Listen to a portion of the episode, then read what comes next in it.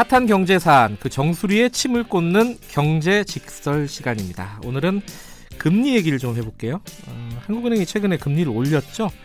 1년 만에 0.25% 포인트 인상을 했다는 건데요. 여러 가지 말들이 나옵니다. 이게 뭐 미국과의 관계 얘기도 나오고 뭐 부동산에 미칠 영향에 대한 얘기도 나오고 그러는데 뭔가 좀 찝찝합니다. 이 얘기가 정확하게 좀 정리를 하고 싶은데 이분의 얘기를 들으면 되겠습니다. 정문 일침의 대가 급소를 찌르는 경제 브레인. 아 이게 수식어가 굉장히 복잡하네요. 주진형 전 한화투자증권 대표 자리했습니다. 안녕하세요. 네, 안녕하세요. 이게... 마침 나온 김에 그 진행자분 이제 바꾸셨으니까 네. 그 저를 소개하는 말도 좀 바꿨으면 좋겠어요. 아 평소에 마음에 안 드셨어요? 저도 좀 부담스럽어요. 말하면서도 조금 부담스럽어요. 네. 매주 급소를 찌르려니까 힘들어 죽겠어요. 아, 알겠습니다. 이게 조금 더 고민해 보겠습니다. 조금 더 부담스러우신 걸로. 기준 기준금리가 올랐어요. 그 이게 한 만 1년 만이죠, 거의 지난해 11월에 올리고 이번에 1년 만에 올린 거니까. 그렇죠. 네.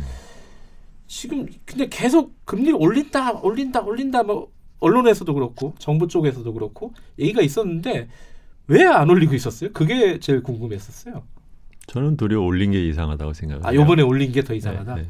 그 그간에 올릴 만한 요인이 없었습니까? 특별히 없습니다. 네. 아, 그래요? 네, 지금 뭐 1년 동안에 우리나라 금융 시장이나 또는 뭐 물가에서 음. 대단한 변화가 있었다는 얘기 없었잖아요. 네. 기본적으로 어, 중앙은행의 기준금리라는 것은 중앙은행이 갖고 있는 가장 큰 그 의무인 물가 안정을 위한 거거든요. 그러니까 네. 경기가 과열을 하면 과열에 따라서 물가가 오르니까 어, 과열하지 않도록 물가 안정을 위해서 금리를 올린다는 건데 한국이 지금 뭐 특별하게 경기가 과열은커녕 경기가 조금 지금 하강 구민에 내려가는 것 같고 위기니 뭐 침체니 하는 그 호들갑을 떠는 사람들도 거짓말을 하는 거지만 적어도 그렇다고 경기가 좋아지는 건 아니잖아요. 네. 게다가 우리나라 뭐 물가가 지금 뭐 특별하게 뭐 아, 올라서 인플레이션이 걱정된다는 얘기가 있는 것도 아니죠. 네. 그런 면에서는 사실은 금리를 왜 안 올렸냐보다는 도리어 왜 올렸냐를 갖고 얘기하는 게 더 맞을 아, 겁니다. 아, 그렇습니까? 네. 금리를 올려야 된다고 말을 시작하게 된 게 사실은 금리 올려야 될지도 모른다는 얘기가 나온 적이 없다가 10월 달인가에 이제 국무총리가 국회에서 갑자기 뜬금없이 갑자기 금리를 좀 올려야 되는 거 아닌가라고 생각한다. 뭐 부동산 시장 안정을 위해서라도 네. 그 말을 하면서 시작된 거거든요. 네. 음, 그 말 자체도 약간 좀 뭐랄까 부적절한 말이죠. 금리 결정은 어, 금융통화위원회에서 하는 거잖아요. 네. 근데 뭐, 이게 국무총리가 그렇게 얘기하는 부분에 대해서는 어떻게 생각하셨어요? 그때 당시에는? 냄새가 난다고 생각했죠. 네. 냄새가 난다. 네. 아. 아, 이 사람들이 뭔가 하려고 하는구나. 음, 그 냄새가 난 게 지금 실제로 어, 현실화됐다 이렇게 보시는 건가요? 뭐 확증은 없지만 의심은 갑니다. 네. 근데 저도 이제 어, 경제 전문가는 아니지만 이제 들은 풍월이 있잖아요. 네. 그러면은 아까 말씀하신 대로 아니, 경기가 과열되면 금리를 올리고 경기가 좀 하강 국면을 그리면은 금리를 낮춰가지고 경기를 좀 살리고 돈을 좀 풀고 네. 이게 이제 약간 상식 그렇죠. 낮은 수준의 상식인 것 네. 같은데 한국은행이 이번에 금리, 금리를 인상을 하면서 뭐 보도 자료를 냈죠 당연히 자료를 냈는데 네. 거기 보면은 여러 가지 이유가 적혀 있습니다 금리 인상에 대한 이유가 뭐 대체적으로 뭐, 뭐 물가가 물가 상승 압력이 좀 크지 않다 뭐 아, 물가 상승 악력이 크지 않으면은 금리가 어떻게 되는 거죠? 잠깐만. 헷갈리네. 그러니까요. 아, 그럼 잠깐만요. 그리고 신흥국 불안도 완화됐다. 자, 뭐 그러면 또 금리가 아 이거 헷갈립니다. 자, 그러니까요. 한국은행이 밝힌 내용, 그러니까 금리 인상의 네. 이유를 한번 좀 분석을 해주시죠. 어, 저도 그렇지 않아도 그 얘기를 해드리려고 했는데, 네. 금리 인상 이후에 발표 이후에 이제 한국은행에서 발표한 그 보도 자료를 갖다 읽어봤어요. 네. 그런데 그, 그 문장 어디에도 예. 자기들이 왜 요번에 금리를 올렸어야 되는지에 대한 설명이 아무 데도 없어요. 아주 신기했습니다. 만약에 이거를 그 지문을 그대로 네. 수능고사에 올려놓고 시, 수험생들한테 자 이렇게 한국은행이 발표했는데 이 결과 한국은행은 금리를 올렸을까요, 내렸을까요, 아니면 그대로 유지했을까요?라고 물어보면 거의 100%의 학생들이 유지했다고 대답할 겁니다. 그래요. 네. 그러니까 그 문장 그 어디에도 요번에 자기들이 금리를 올려야 되는 이유를 설명하지 않았습니다. 그러고 근데 금리를 올렸어요. 아주 독특한 현상입니다. 이거는요. 아니 조금 뭐랄까요 의심스러운 시각으로 보더라도 금리를 올려놓는 결과에 맞춰놓고 그래도 이제 뭐 이유들을 그래도 그럴듯하게 쓰는 게 원칙이잖아요. 그러니까요. 그렇죠. 네. 근데 그 이유마저도 네. 그럴 듯하지 않았다는 거군요. 그럴 듯한 게 아니라 아예 없어요. 그 이유가. 아, 그러니까 이유 뭐, 뭐 없다. 소위 말하면 뭐 금융 불안정성, 뭐 신흥국 금융 불안정성 안정되고 있고 네. 금리는 뭐 타겟 인플레이션율에 조금 못 미치지만 그런 대로 뭐 거의 육박해 있고 그러면 뭐 됐다는 얘기고 그러고 나서 뭐 금융시장 뭐 불안정 얘기를 하는데 국내 금융시장 불안정 또 뭐 별거 없다. 음. 그런고 나서는 끝, 끝나버렸어요, 그 얘기가. 그러니까 이게 굉장히 이상한 건데, 이제 나중에 네. 그거 말고 기자와의 이제 그 대담에서 이주열 어, 총재가 말한 것은 이제 국내의 그 가계부채가 늘어서 그것이 잠재적으로 금융시장의 불안정성을 음. 야기할 수 있는 위험이 있기 때문에 했다라는 그런 뉘앙스로 얘기를 했어요. 네. 음. 그런데 막상 그것을 보도문에는 넣지 않았다. 구체적으로. 그렇기 때문에 소위 말해서 음. 우리나라의 가계부채가 너무 어, 높고 어, 그 부, 그것이 이제 부동산 시장의 가격 어, 양, 그 앙등에 어, 영향을 주기 때문에 그것을 좀 뭔가 손을 좀 보고 싶어서 금리를 올렸다라는 말은 또 구체적으로는 또 안 했어요. 그러니까 아마 그걸 갖다 문안에 담기에는 음. 부담스럽기 때문에 예, 문안에서 빠지고 나중에 이제 브리핑할 때 기자들이 자꾸 물어보니까 이게 그런데 왜 올려 자꾸 물어보니까 이제 조금 그 말을 갖다 비친 거 아닌가 그런 생각을 합니다. 근데 금리를 여기서 이제 궁금한 부분이 생기는 거예요. 뭐냐면요. 금리를 금리를 이제 조정하는 게 통화 정책인데 그죠? 근데 지금 가계 부채나 부동산 문제를 해결하기 위해서 이 통화 정책을 쓰는 거는 왜 안 되는 거예요? 음. 아니 국민들 입장에서는 통화 정책을 하든 재정 정책을 하든 음. 좋은 방향으로 지금 경제를 끌어가면 좋을 것 같은데 통화 정책 또 금리 정책은 그러니까 에, 금리를 한번 올리면 그것은 그 나라 경제에 관여하는 모든 사람한테 동시에 똑같이 적용이 됩니다. 네. 특정한 사람한테만 적용되고 특정한 부분에는 적용이 안 될 수가 없어요. 네. 그러니까 말하자면 어, 칼로 치면 굉장히 그 무디지만 무거운 칼이에요. 한 번 치면 주르르 다 부서집니다. 음. 네, 그렇기 때문에 굉장히 조심해서 쓰는 것이고. 네. 근데 예를 들어서 가계 부채만 볼 수는 없는 거거든요. 네. 거시 경제에서는 가장 중요한 것은 물가, 환율, 성장률이 음. 더 중요하고 어, 자산 시장 중에서도 가계 부채가 떠받들고 있는 부동산은 그 중에 일부에 불과하기 때문에 네. 그거 용으로 가계 부채 용으로 금리를 동원하기 시작하면 그러면 나머지 변수들은 그럼 뭐, 뭘로 할 거냐라는 문제가 생기는 거예요. 음. 그리고 음, 한국은행이 갖고 있는 가장 우선적인 어, 그 임무는 사실은 어, 안정적인 물가입니다. 네. 그리고 거기에다 덧붙여서 무슨 뭐 노동 시장이나 경제 성장도 넣어야 되느냐 안 넣어야 되느냐 갖고도 논란이 있는데 거기다 덧붙여서 자산 시장의 안정에 에, 금리 정책을 동원해야 되느냐 안 되느냐는 것은 그것은 훨씬 더 나가는 일이고 실제적으로 많은 경제학자들이나 아니면 중앙은행을 담당하는 다른 나라의 사람들도 자산 시장에 개입을 하기 위해서 금리를 쓰는 것은 최대한으로 물론 중요하지만 아예 안 쓸 수는 없지만 되도록이면 자제해야 되고 다른 뭐 정책으로 대처하는 것이 맞다 그렇게 생각을 해요. 지금 아까 이제 한국은행이 이제 아까 말씀하신 게 중요한 게 물가 그리고 뭐 경제 성장률 이런 부분들이 훨씬 더 중요하다고 하셨잖아요. 음. 자 물가는 상승 압력이 그렇게 크지 않다. 그럼 지금 올릴 이유가 안 되는 거잖아요. 그죠? 그렇죠. 뭐 예, 특별히 올릴까지 그렇지만 이제 말하자면 어 정부가 그러니까 중앙은행이 갖고 있는 그 인플레이션 타겟이 있어요. 네. 그게 이제 보통 한 2% 됩니다. 근데 그동안 우리나라는 금 그 물가가 실제로는 어, 2%보다 훨씬 못 미쳤어요. 그러니까 타겟 그 율을 못 미쳤어요. 그러니까 네. 못 미친 것만 따지면 차라리 도리어 금리 인하를 더 고려할 수도 있는 음. 상황이었는데 근데 어쨌든 더 내리진 않았단 말이죠. 네. 그러고 있다가 금리가 그러니까 물가가 옛날에 예를 들어서 뭐 1%에서 1.5% 정도를 하다가 예를 한 1.7% 정도까지 이제 왔다. 네. 그럼 어떻게 보면 이제 타겟율에 가까워지는 거잖아요. 네. 네.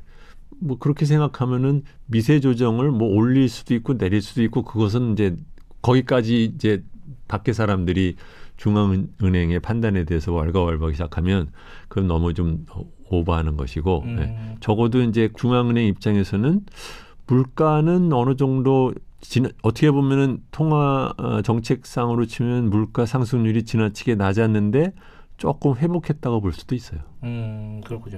자 물가는 좀, 좀 애매하다. 그러면 그렇습니다. 지금 판단하기 네. 좀 애매하다. 경제 성장률은 지금 우리 성장률 걱정하는 사람 되게 많잖아요. 네. 성장률이 지금 하락하고 있다. 네. 그러면은 지금 사실은 어, 금리를 올리면 안 되는 거잖아요. 저는 그래서 저 다른 신문 칼럼에서도 그렇고 이 방송에서도 예. 금리 올리면 안 된다라고 이미 얘기를 음. 했었어요. 네. 자 그렇다면요. 아까 이낙연 총리가 어, 몇 달 전에 지금 금리를 좀 올려야 된다는 그런 취지로 발언을 했었고요. 한국은행이 어, 시차를 약간 두고 이게 눈치 보고 약간 그렇죠. 모양 빠지니까 너무 그렇죠. 너무 바짝 이낙연 총리가 말하자마자 올리면은 시장에서는 그렇게 보는 사람들이 많습니다. 그래서 한 두세 달 있다가 두 달. 이제 두 달 있다가 음. 이제 금리 올렸다. 음.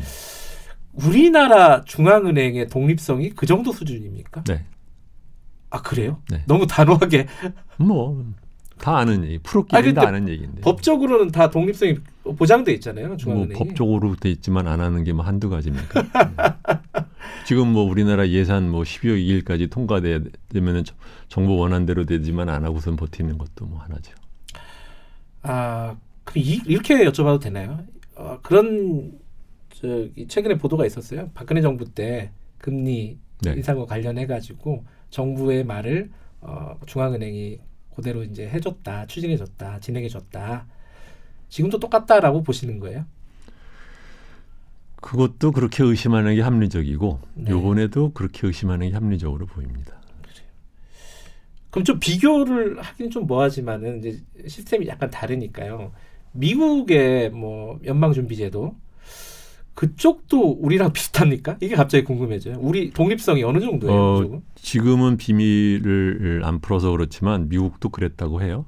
아 예전에는 네, 최근에 네. 그 레이간 시절에 미국 연준 위원장을 했던 폴 폴커가 네. 어디선가 자기 자서전인가 뭐 이런 거그 얘기를 했어요. 레이간 시절에 자기가 네. 중앙은행장 할 때 레이간이 불러서 금리 올리지 말라고 했다는 거예요. 자기한테. 음. 자기가 안 들었다는 직접 거예요. 얘기했다는 네, 거예요? 네. 아, 뭐 사인을 준 것도 아니고. 네. 아. 이거 뭐. 근데 최근에도 미국에 그런 일이 있었잖아요. 최근에 이제 지금 의장 이름이 제롬 파월이 파월이죠. 네, 제롬 파월이 불과 얼마 전에는 지금 미국의 금리가 중립금리보다 한참 떨어져 있다라고 얘기했다가 최근에는 지금 바짝 붙었다라고 바짝은 얘기... 거의 거의 어, 다. 말이 갑자기 좀 변했다는 느낌이 들었어요. 특별한 제가 제가 생각할 때는 어, 경제가 그렇게 많이 바뀐 것 같지가 않은데 음. 그럼 미국도 사실은 어, 어떤 이 독립적으로 금리를 판단하는 게 아니라 정부 쪽의 요구나 이런 것들을 받아서 판단을 하는 게 아니냐라는 의심을 할 수도 있는 거 아닙니까? 미국은 의심은 할 수 있지만 그게 뭐 대단히 합리적인 의심까지는 아직 안 되는 것 아, 같아요. 그래요? 네. 약간 정도의 차이가 있다. 네, 네. 아 그렇습니까? 아 얘기가 좀 많이 격가지로 빠져나간대요. 그렇죠? 다시 네. 다시 끌고 올게요.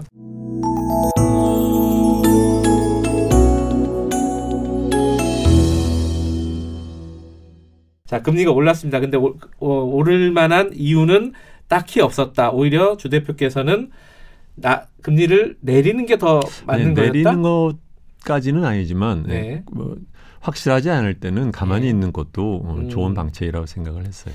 자 거기까지 왔으면요. 근데 지금 그럼에도 불구하고 일단 올렸어요. 네.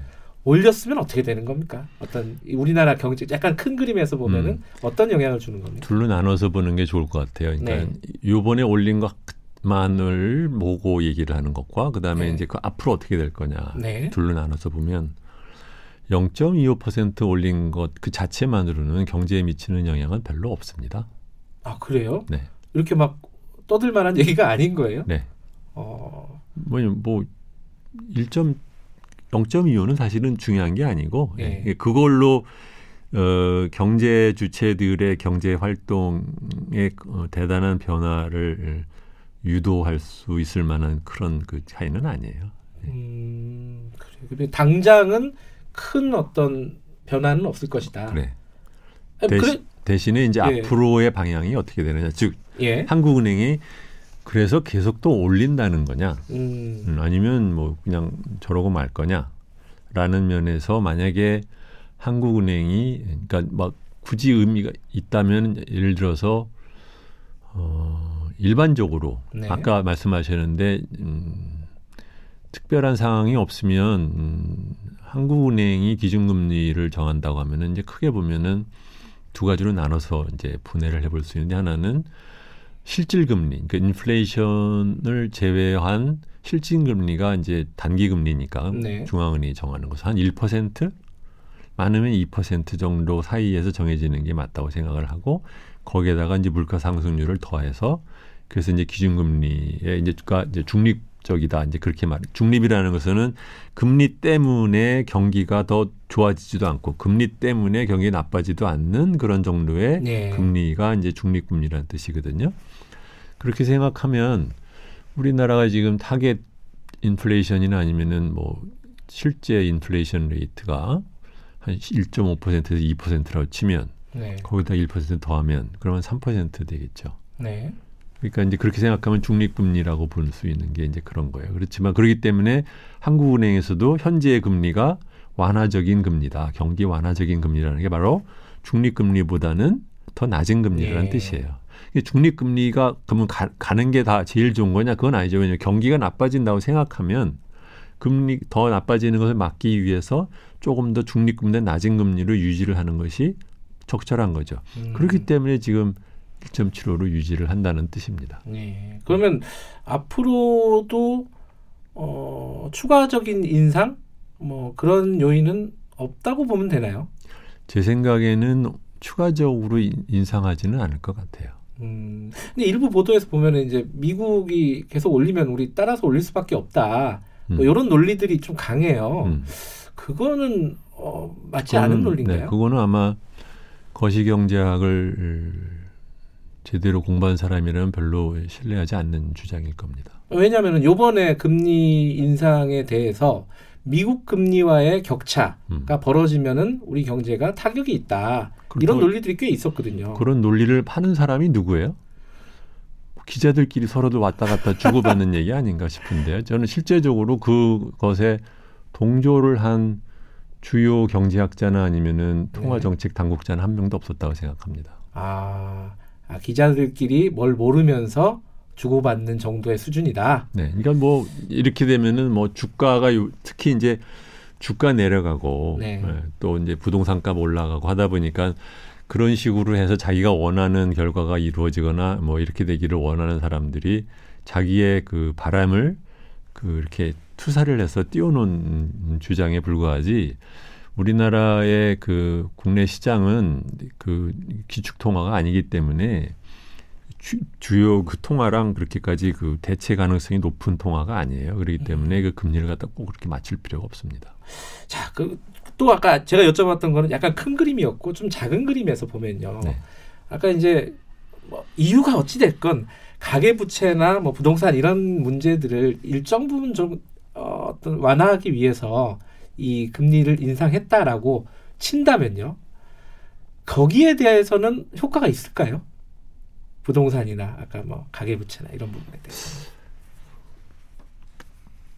만약에 한 1% 2%더 올린다라면 분명히 효과가 있을 거예요. 아 지금보다 더, 더 올린다면요. 네 예. 그렇지만 예. 그렇지 않다면 네. 이것만으로는 그렇게 특별한 효과는 없을 겁니다. 아, 그래요. 이 지금 시장에서는 보도 이것도 또 보도 보도 말씀을 또 드릴 수밖에 없는데 뭐 금리 올라가면은 뭐 주택담보대출 금리가 또 어떻게 되고 뭐이 부분이 지금 그래야 이제 기사거리 나오고 그러니까 네. 과장 보도 내는 가장 큰 이유가 기사거리 만들려고 하는 보, 그 이유가 있는 것 같은데 제가 보기에는 네. 어, 이런 면이 있어요. 뭐냐면 지금 우리나라의 가계 부채가 1,500조라고 하지만 가계의 금융 자산은 또 한 3천조가 넘어요. 음. 그 3천조 중에 거의 반 이상이 예금입니다. 네. 금리가 올라가면 예금에 의한 금리 수입이 올라가죠. 그렇잖아요. 네. 네. 그래서 우리나라나 일본처럼 금융 가계가 갖고 있는 금융 자산 중에서 예금이 차지하는 비중이 높은 나라의 경우에는 지나치게 낮은 금리 자체가 그 국민들의 소득에를 낮추는 영향을 줘서 소득을 도리어 감소시키는 역, 역설적인 현상이 있습니다. 그래요? 이게 영미권처럼 또는 이제 선진국처럼 금융 자산이 에, 부동산 자산보다 더 많고 네. 훨씬 네. 많고 두 번째로는 어, 예금의 비중은 한 2, 30%밖에 안 되고 유가증권이 대부분인 나라에서는 금리 효과가 가계 소비에 금리가 올라가면 그러면 이제 갖고 있는 금융자산의 값이 이제 그 내려갈 수 있으므로 소비를 좀 뭐 낮추는 그런 효과를 가질 수 있지만 일본이나 한국 같이 음, 금융자산 중에서 예금을 많이 갖고 있는 나라의 경우에는 금리를 너무 낮추는 것이 예, 소비를 도리어 침체하게 만드는 그런 효과도 있습니다. 그렇군요. 이 시장에 따라서 좀 상황이 다르게 그래요. 효과가 나타나는 네. 거군요. 네. 그럼 어찌됐든 아 근데 그 말씀은 어 아까 그러니까 가, 금리가 올라가면 대출을 받은 사람 예. 가계 중에서도 모든 사람이 대출을 받은 건 아니잖아요. 네. 대출을 받은 사람한테는 대출에 있어서의 이자 부담은 올라갈지 모르지만 대출 받은 사람 중에도 가계 또 금융 자산을 갖고 있는 사람들도 꽤 될 거 아닙니까? 네. 우리나라 정부가 우리나라 부동산 시장 걱정 안 해도 된다고 맨날 말할 때마다 하는 것이 우리나라 가계 부채 대부분이 돈 많은 사람들이 갖고 있다. 네. 그러므로 뭐 신용 위험 없다 이렇게 말하잖아요. 아. 돈 많은 사람들은 그 무슨 뜻입니까? 금융 자산 많다는 얘기인데. 음. 그럼 우리나라 가계 부채 문제가 심각하다는 기사들은 굉장히 많이 봤는데 음. 지금 주 대표께서 말씀하시는 거는 음. 가계부채가 많은 건 사실이지만은 예금도 많기 때문에 그렇게 걱정할 만한 수준이 아니다. 이렇게 보시는 거예요, 그러면? 아니요. 네트로 치면은 네. 단순하게 금리 인상에 따라서 부동산을 갖다 자기가 갖고 있는 자산 중에서 금융 예, 부동산에 예, 노출이 많이 되어 있는 사람. 네. 그리고 그 중에서도 특히 자기가 버는 소득에 비해서 자기가 빌린 돈이 많아서 우리가 흔히 말하는 총부채 상환 비율이 높은 사람한테는 그 사람들의 국한에서는 부담이 될 수 있지만 네. 나머지 사람들한테는 도리어 좋을 수도 있다는 뜻입니다. 알겠습니다. 이 얘기가 또 삐져나와서 좀 딴 데로 흘러갔는데 복잡해요, 다, 사실은요. 예, 다시 또 끌고 네. 오겠습니다. 금리 다 한국은행 금리 올렸을 때 궁금한 부분이 그거예요. 지금 이제 어, 효과가 미미할 것이다. 0.25% 포인트 정도 올리면은 네. 지금 한국 경제 상황에서 볼 때는 네. 과거에 한국은행이 계속 금리 조정들을 해오지 않았습니까? 실제로 한국은행의 금리 인상이나 인하 그 효과가 한국 경제에 어떤 영향을 지금까지 쭉 시계열로 보면은 줬습니까?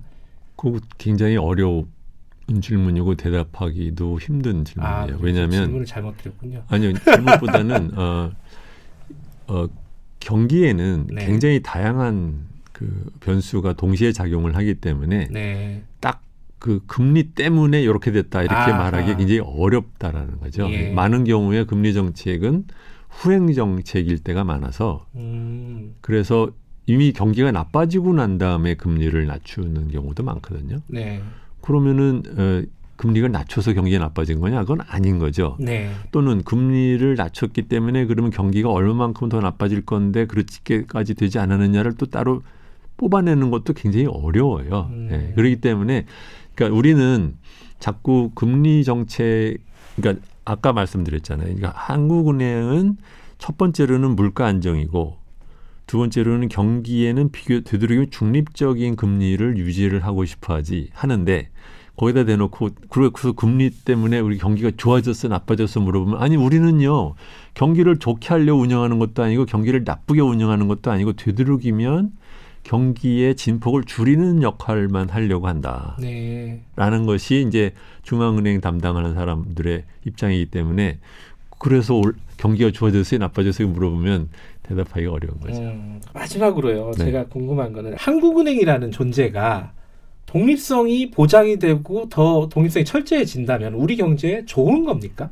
그 부분이 어느 정도로 어떤 방식으로 우리 경제에 좋은 효과를 갖고 오는 겁니까? 어, 이것도 굉장히 어려운 질문인데, 예. 그러니까는 이 복합적이 뭐냐면은 어, 한국은행에 다니는 사람들도 한국 사람이기 때문에 민주국가에서 어, 완전하게 독립을 한다라는 것은 꼭 좋은 건 아니죠. 네. 그렇죠? 네. 어느 정도의 뭐 모든 공공 정책을 담당하는 사람은 책임성이 있고 자기가 하는 일에 설명을 해야 될 의무가 있듯이. 근데 왜 독립성이 중요하냐면 바로 정치가들이 그 한국은행 또는 중앙은행에 영향을 줘서 정치적인 이유로 금리를 너무 말하자면 주무럭거리는 것이 결과적으로는 장기적으로 어, 물가의 불안정을 일으키거나 아니면 경기의 진폭을 크게 하기 때문에 경기제의 불안정성을 높이는 폐해를 낳기 때문에 네. 하고 싶어도 참자라는 뜻으로서의 음. 중앙은행의 독립성이 중요하다는 거지요. 막상 그런데 중앙은행이 뭐 그냥 막 지 맛대로 해도 된다라는 뜻은 당연히 아닌 거죠. 네. 그래서 굉장히 복합적인 질문이에요. 근데 그러니까 어, 남용, 오용은 막기 위해서는 중립성이 필요하지만 어, 적어도 어, 자기네들이 왜 그렇게 하는지에 대해서는 어느 정도는 국민들한테 설명할 의무는 있다. 이제 그런 면에서 지금 구, 한국은행이 금리를 올린 것은 어떻게 보면 성의 차원의 표현이라고 그럴까? 그러니까는 에, 지금 왜냐면은요. 이 사람들이 최경환 씨가 2014년에 부총리 취임하면서 이게 지금 우리나라가 어느 시절인데 뭐 LTV를 갖다 뭐 이러고 앉았냐. 그래서는 LTV 올리고 뭐 DTI 올리고 막 그랬잖아요. 그러면서 딱 6개월 동안에 이 사람들이 거의 금리를 1.5%를 갖다 한국은행이 주르르 내렸어요. 음. 그러고선 지금 공, 어, 가계부채는 그 당시에 천조가 지금 오, 1,500조가 됐단 말이에요. 근데 이제 와서 사실 대놓고 가계부채가 너무 많아서 금리를 올려야겠어고 말을 하면 자기들도 면목이 안 쓰죠. 야, 그동안에 오를 때는 뭐 하고 있다가 네. 이제 와서 그 소리 할 거냐. 이런 소리를 할 거 아닙니까? 그러니까 사실은 어, 한국은행이 저렇게 애매모호한 입장 또는 어정쩡한 입장에 놓이게 되는 것도 어떻게 보면은 과거의 잘못이 있고 음. 네, 그렇다고 지금부터 하겠다고 하면 또 그것이 또 시장이 또 그 강한 너무 강한 시그널로 갈까봐 또 걱정하는 것도 있고 근데 정부는 좀 야 우리 정책이 잘못이 아니라 금리가 너무 낮은 건 탓도 있어라고 말하는 것에 대해서 조금 손도 좀 보태고 싶고 그 말도 완전히 틀린 건 아니니까. 네. 이게 그, 그런 것이 복합적으로 이제 작용을 해서 나타난 결과라고 저는 해석을 합니다. 하, 제가 끝낼라 그랬는데 한 가지만 더 여쭤볼게요. 그러세요. 그 정부에서도 딜레마가 있을 것 같아요.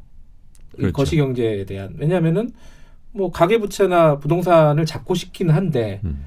일자리 문제나 경제 성장률 이런 부분들은 지금 또 문제란 말이에요.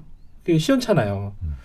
그럼 금리 정책을 요 한 부분 그 부동산이나 가계부채나 이 부분 때문에 올린다고 하는 게 그러면 경제 성장률이 좀 어떤 더 떨어질 수도 있고 그렇죠. 이 딜레마를 어떻게 해야 되나요? 이거는 딜레마는 원래 풀기가 어렵기 때문에 딜레마죠.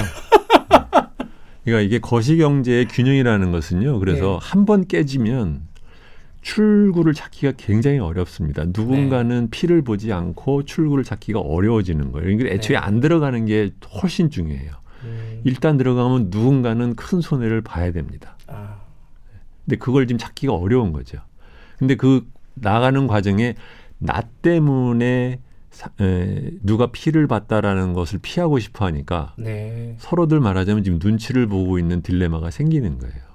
음. 가계부채 너무 많고 부동산 가가 올랐는데 막상 내 정책 때문에 가격 부동산 가격이 내려간다라는 것에 자기 손이 드러나기는 그 누구도 원하지 않는 이 딜레마가 있기 때문에 이렇게 말하자면 어정쩡하게 이상한 지금 뭐 부동산 정책 자체도 지금 보고 있으면 거의 뭐 전 세계에서 본 적도 없는 극약과 뭐 비상약과 뭐, 뭐 강압과 막 말도 안 되는 지금 부동산 정책까지 가 있단 말이죠. 음. 이것도 유지가 불가능해요. 왜냐하면은 냉탕이 오래 있으면 어떻게 됩니까? 죽어요. 아 죽어요. 네. 예. 그렇잖아요. 예. 네. 그러니까 지금 냉탕에서 꺼내와야 되는데 언제 또 꺼낼 건지 또 모르는 거거든요. 지금 그렇지만 절대로 현재의 냉탕은 유지는 불가능한 냉탕이에요. 음, 부동산 정책 하나만 봐도 딜레마고 네. 다른 어떤 뭐 일, 경제 성장률이나 이런 음, 거를 그렇죠. 같이 보면 그것도 역시 또 큰 딜레마고. 그렇습니다. 근데 원래 거시 정책은 항상 딜레마 사이에서 네. 헤엄치는 게 거시 경제 거시 경제 정책을 당국 맡고 있는 사람의 숙명이에요. 네. 자 정리가 좀 되셨는지 모르겠네요, 청취자 여러분들. 주진영 전 하나투자증권 대표였습니다. 아, 주진영 대표와는 다음 주 수요일 날 만나겠습니다. 고맙습니다. 네, 안녕히 계세요. 대한민국 중심 채널